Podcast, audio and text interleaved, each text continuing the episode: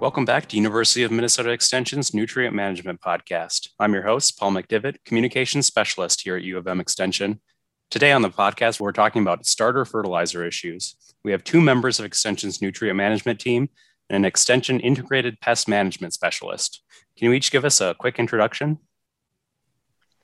This is Dan Kaiser. I am a nutrient management specialist with the University of Minnesota. I've uh, done a fair amount of uh, research, even dating back to my master's work on starter fertilizer. So this is something that um, looked at a lot of these issues over a number of years and uh, seen a lot of um, effects that starter can have on a lot of questions that growers have on starter fertilizer.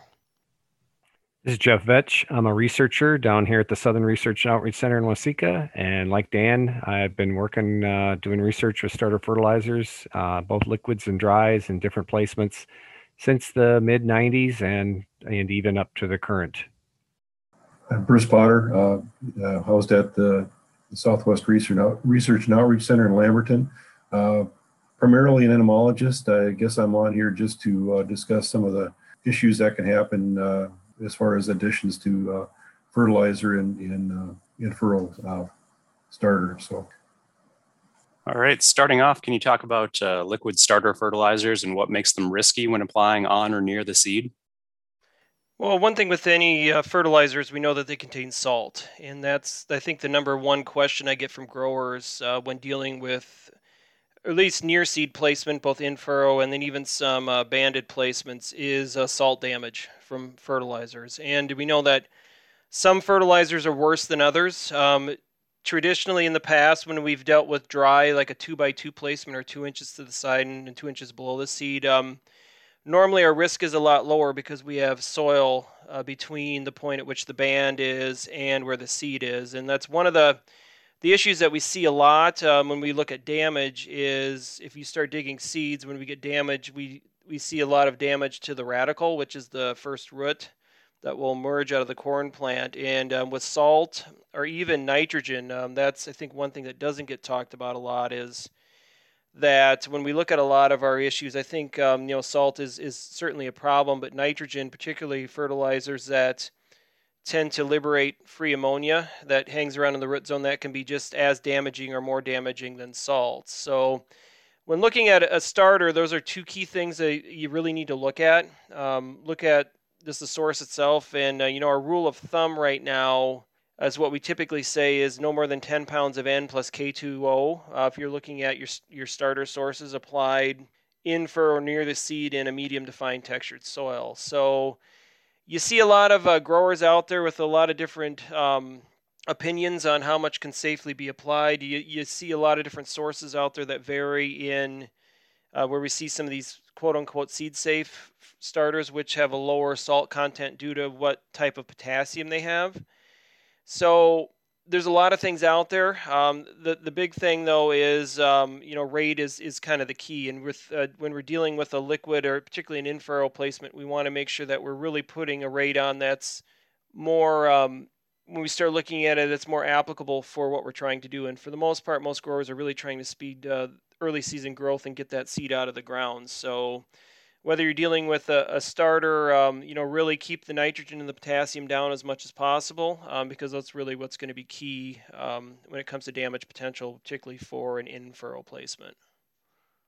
And you know, Dan, not not all the crops are are created equal, so to speak. So we've got crops that are pretty tolerant of in-furrow fertilizers or, or fertilizers in general. Crops like corn, uh, all the small grains but then there's crops that are not very tolerant and are extraordinarily susceptible to to these uh, seedling damage, especially soybean and some others as well. But there, that's always something to think about. The a study by Gelderman showed that soybeans were like six or seven times more sensitive than corn. Yeah, and it's an interesting thing. Um, you know, I do get a lot of interest from growers, and particularly with soybean, when they're looking at trying to put fertilizer down. Many times they don't want to go in and, and pay for the broadcast application costs, so they're looking at other options. And you know, certainly we have some success, particularly with products like Soygreen, which uh, go on in furrow, um, where we really see some some yield benefits from that particular product um, in situations where there's iron chlorosis. But overall, uh, there's just a lot of risk, and it's one of the things that um, I'll always find at least one grower, uh, if not more, in some of the winter meetings that I'll talk to that have, have tried some different application methods. Either they've tried a low salt product or um, something else, and they've had some negative results um, in terms of emergence. And as Jeff said, I mean, corn is traditionally um, more tolerant, although that tolerance is up to a point. With small grains, we know there's more tolerance there, but that's just because we know that um, in terms of emergence, that we can suffer a little bit of um, loss in emergence because they'll tend to tiller and compensate uh, for that loss of plants. Corn won't, and that's one of the things that um, concerns me a little bit. Um, you know, particularly when you start bringing in situations where we're looking for other options for fungicides and insecticides, and that's kind of one of the things that I've not been too up on, and um, why I was hoping to have Bruce on here can talk a little bit more about what's going on there in terms of in-furrow options, because it does worry me when we start looking at some of these mixes. Um, you know, just to be a little bit careful because the amount in, in terms of what growers are spending on seed right now, it gets pretty expensive if you start um, getting into situations where you're buying fertilizer and you start seeing some seed loss where you may have to look at replant situations. Dan, do you think that, or can you give an example? But I assume that uh, some of the people that are putting starter fertilizers on soybeans are looking at like an ammoniated phosphate fertilizer, probably on high pH soils where they know they have low soil tests or their soil tests might be more low. Uh, it could be ammoniated phosphate. Again, a lot of times it's uh, it's some of these low salt mixes, like a 624-6 or maybe a 318-18, something that would be um, manufactured with potassium hydroxide or has potassium phosphate instead of potassium chloride. The issue, again, uh, you know, looking at what's the issue with it. I mean, yes, we know salt is a problem, but ammonia could be just as big of an issue. And particularly uh, many of these low salt products, they'll use urea um, to put, um, or at least to increase their nitrogen content. And urea is one of our more damaging products. We've seen that with both dry and also with UAN. So we have to be careful with that because urea will liberate ammonium or ammonia as it's being hydrolyzed. So again, um, really, there's no seed safe rate when it comes to in furrow starter. So that's one of the things to remember when you start uh, messing with some of these things. I mean, you're, you're really accepting some risk when it comes to um, placement, and particularly with more sensitive crops, it's one of the things to really be careful because I think there are better options out there um, than um, you know in furrow when it comes to trying to get a little bit more phosphorus to a uh, soybean crop. But it's something we need to really look at because there's some other options for placement out there right now that I know I've been getting more questions on. And you mentioned uh, you know, losing stand with corn and not being able to compensate from a pest management standpoint. Uh, that's that's a little bit uh, concerning in that it can it can uh, impact your your management decisions later on in the season. For example, if you're if you're uh, teetering on the edge of an acceptable stand, and uh, you know you might you might end up be having to be a little more proactive on on some of the stand reducing insects uh, later on, just because just because you don't have that that buffer there at all. And so, Bruce, it's been a few years. I mean, I did work on some um, work a while ago with Ken Ostlie in, in, terms of insecticides. What options are out there? Because I know that's one of the reasons possibly to stick with in-furrow, uh, particularly with uh, seeing some of these um, these traited hybrids, seeing some issues, particularly with rootworm, that um, there's been more of an influx of some of the liquid insecticides that can go with in furrow starters. So that's one of the things. Again, it, has been a few years, so I'm not as completely up to what's out there and what's what are options for growers. Well, I think, uh, and I think after this year, uh, we're gonna we're gonna have uh, more of this in the discussion. But rootworms are definitely uh, a, a, significant uh, pest for corn. Uh, there's some some other secondary stand reducing pests, and people want some insurance uh, for control of those things like wireworms and white grubs, that sort of thing. Uh, so they might add a add a uh, liquid insecticide, and in-furrow is an easy way to go. Um, so you've got you've got some pyrethroids, uh, you know, uh, bifenthrin. Uh, there's some labels for lambda-cyhalothrin, or one of the names is Warrior. those in those in furrow, um, and then and then you've got some things like that are a little bit more active on rootworms, things like Force, uh, and we've got a liquid version of that, and there's a liquid version of uh, Smart Choice, which comes in is the granular form. Um, and that's uh, that's uh, index. So um, you know there there's quite a range of, of products guys are putting down in furrow for insecticides. Both uh, uh, some of those are generic, so they're reasonably cheap. Um, but I guess my concern with this is you can look at it two ways. If you don't really have an insect problem, everything works. If you do have an insect problem, then uh, if, if you're under really heavy rootworm pressure, um, some of these liquids are, are not going to provide suitable control. So uh, they're okay under low to moderate uh, pressure, trying to maybe limp a, a struggling uh, BT package through where you've got some resistant rootworms, but uh, they're not they're not uh, as good as some of the some of the granules, and, and those granules do have problems too if it's dry, for example. Should growers adjust their liquid in-furrow application rates in dry years? Yeah, I think especially if they have coarse textured soils, uh, I think there's a couple of challenges there though. The first is is do they know it's going to stay dry, and that's that's always the biggest challenge. Um, this year was an interesting year in that many fields were planted into fairly dry conditions, and the forecast generally did not have a lot of rain, so it probably was a uh, a year when growers should have paid a little more attention to that. Ironically, as as many of you know, the people pre prepay for a lot of that stuff, and it's in the tanks, and they've already made their decision on what their rates are going to be to get rid of it, so to speak. So, how flexible they can be may or may not be as flexible as we might think they can be, if that makes sense. Um, you know, and I think Dan, when I think of medium and fine textured soils with products like 1030 furrow or eight or 624 six or some of those products, the, the common ones, you know, it, it only takes three, four, or maybe five gallons per acre or less or, or less to get that starter effect. And the common application rates are three to six gallons because growers just don't want to carry that much product and fill that frequently. And most of the time on medium and fine textured soils, those are just fine and safe in furrow. Um, on a coarse textured soil, probably four or no more than four gallons. Uh, in a year like this year, maybe that's a little bit too much. I know there was some talk, Dan, concern about guys that had some in products and then also were putting some dribble bands of UAN and ATS. And was it the UAN and ATS? And generally, uh, you know, if those things are dribbled on the soil surface, either over the row or a couple, three inches from the row, that's probably not going to be an issue. But certainly with some of the coarse textured soils and some of the dry conditions we had this year, maybe it was a bit of a factor.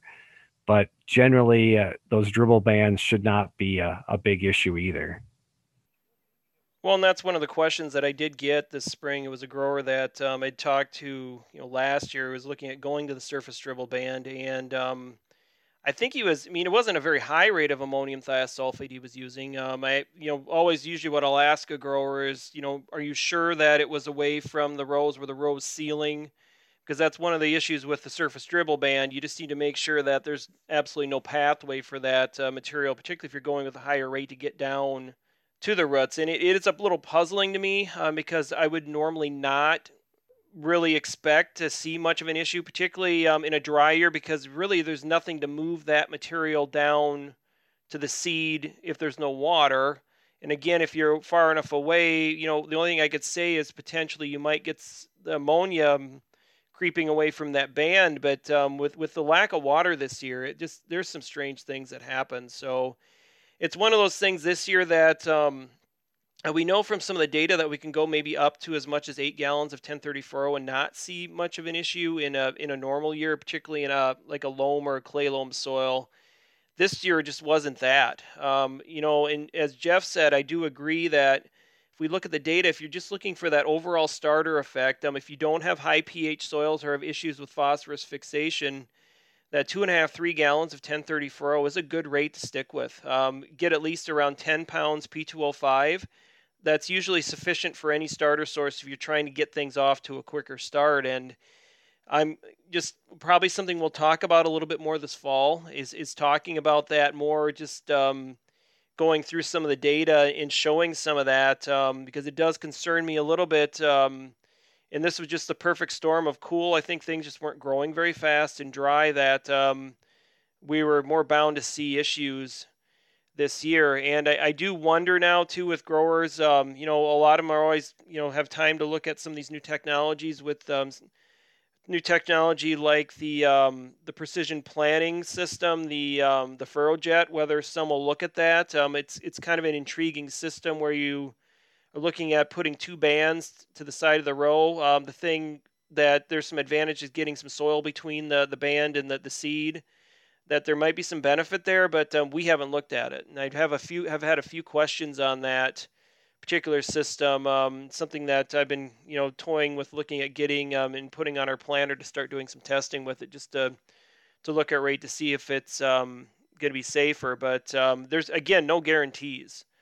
And that's one of the issues. Uh, the other question that did pop up, um, or the thing that did pop up, was in the southeast. Some growers, I don't know if it's insecticide or fungicide, recommending min- minimum carrier rates. So you had growers that were pushing the envelope on 1034 rates uh, just to get the carrier rate up. And, um, you know, I think the better option instead of pushing just straight liquid in those circumstances would be to do a lower rate of liquid with water um, if you need to get that carrier rate up because it's just a lot of risk.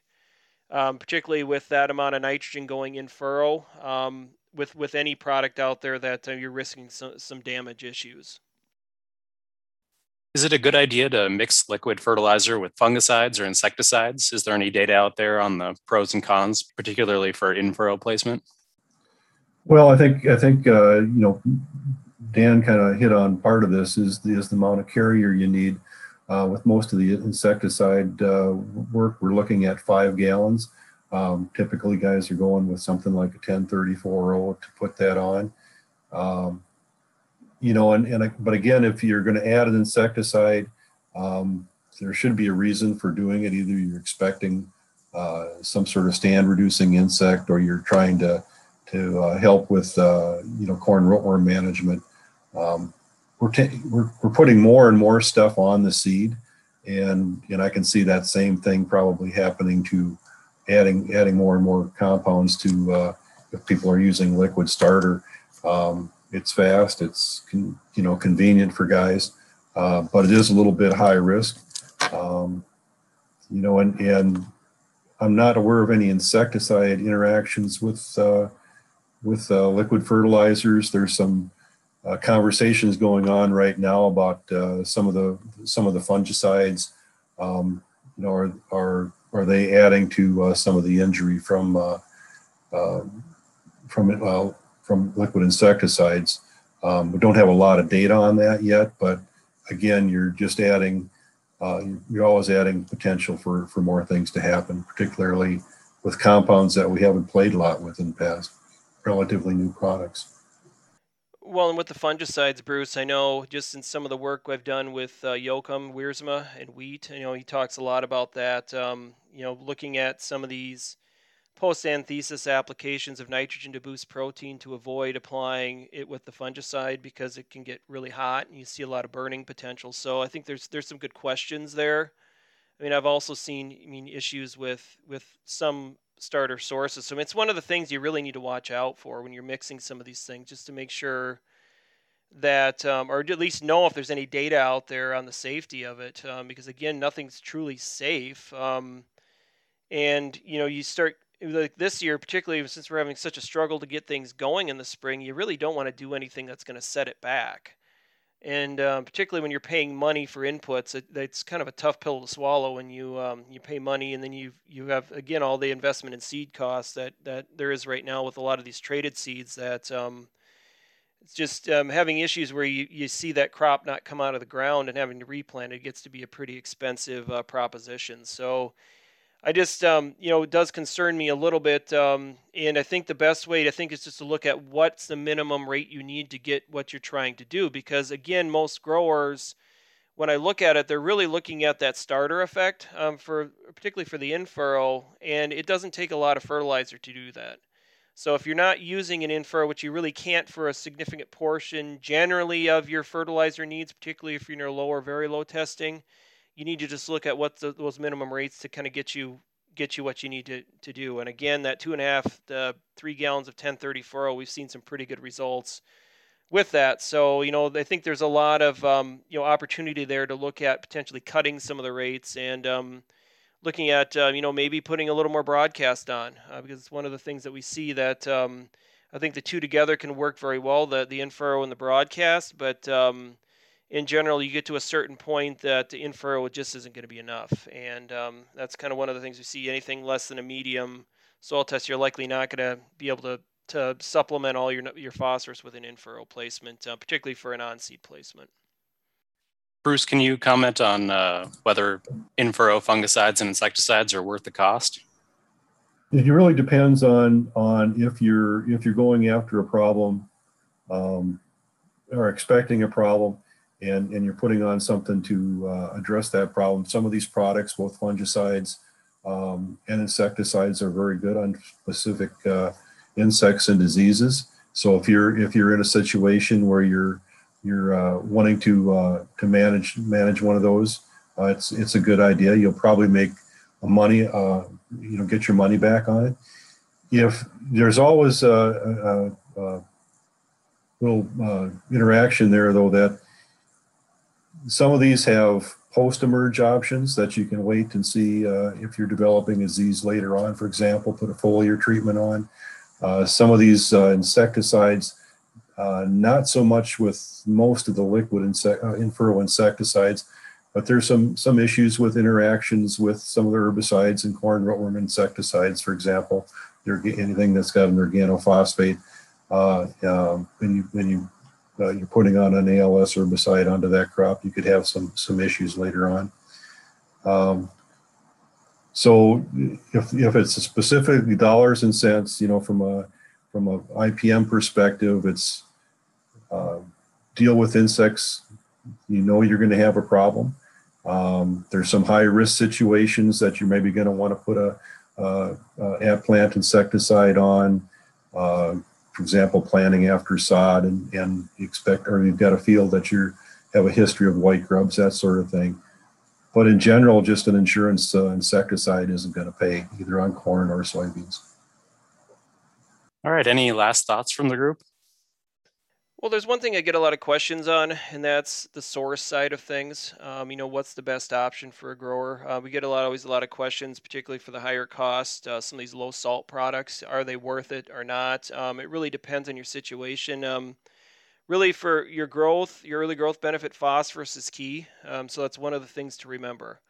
And any of the other things, the micros, um, you know, zinc is always one that's oh, asked, get asked a lot of questions on. I think we've seen Jeff, you've seen some varying results with um, some of the in-furrow zinc sources. Um, and then um, you know, potassium is one of those too because many of these um, these low salt products will contain a small amount of potassium. Um, it's not going to be anywhere near what the plant's going to take up. Uh, there is some uh, newer products out there um, with potassium acetate that are you can blend in. Um, I haven't looked at any of those to see in terms of, the overall effectiveness of it. It really boils down to though, if you start looking at yield, is what does that crop need? And um, when it comes to um, you know early growth phosphorus, we're going to tend to always get a growth boost no matter what our soil test is.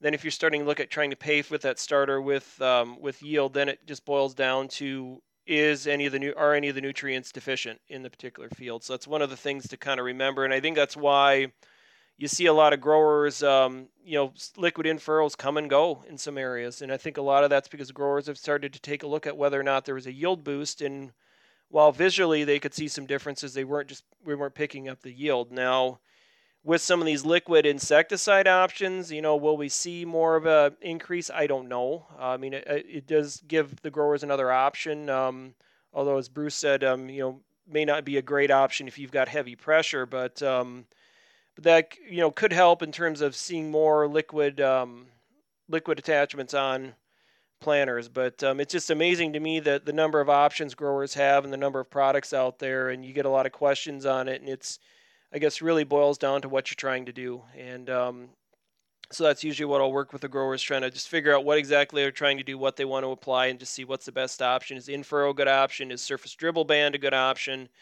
I mean, there's there's certainly I think pros and cons of everything out there. Yeah, Dan, you mentioned the zinc, and I think, in my opinion, it's probably the one product that's put in more in more starter fertilizer tanks that's probably not giving much return on investment. At least that was my experience from the study I did back in 2000. I think that was uh, seven through 10 or something like that. We had uh, 10 site years, only saw one year, one site that responded to zinc and furrow uh, with with 1030 uh, furrow, and seven of those sites had soil test zinc that was below the critical value. Um, so it just it didn't seem we would get zinc early plant deficiency symptoms, and the zinc in the furrow would clean that up, but the control plot still yielded just as well as the fertilizer treatment or zinc treatment plots in in most of those sites. Yeah, the only thing I, I can add, I think, is that uh, you know if you're talking about adding a pesticide to a liquid fertilizer, uh, you know, it's important to read the label, uh, read what they recommend for carriers, rec- read what they uh, uh, allow. The label allows you to mix, um, and and it's a good fit in some situations. Although I, I contend that if a guy is reduced to trying to manage uh, corn rootworms in uh, in uh, a BT rootworm hybrid with liquid fertilizer, we've got already got an unsolvable problem, and we have to take do something else. Um, and, and in the case of adding fungicides or insecticides, um, there's always some some other choices you can make uh, as far as management uh, and uh, either rotation or or uh, even in your variety selection for disease that that are going to be just as good and probably cheaper than a fungicide. All right, that about does it for the podcast this week. We'd like to thank the Agricultural Fertilizer Research and Education Council, AFREC, for supporting the podcast. Thanks for listening.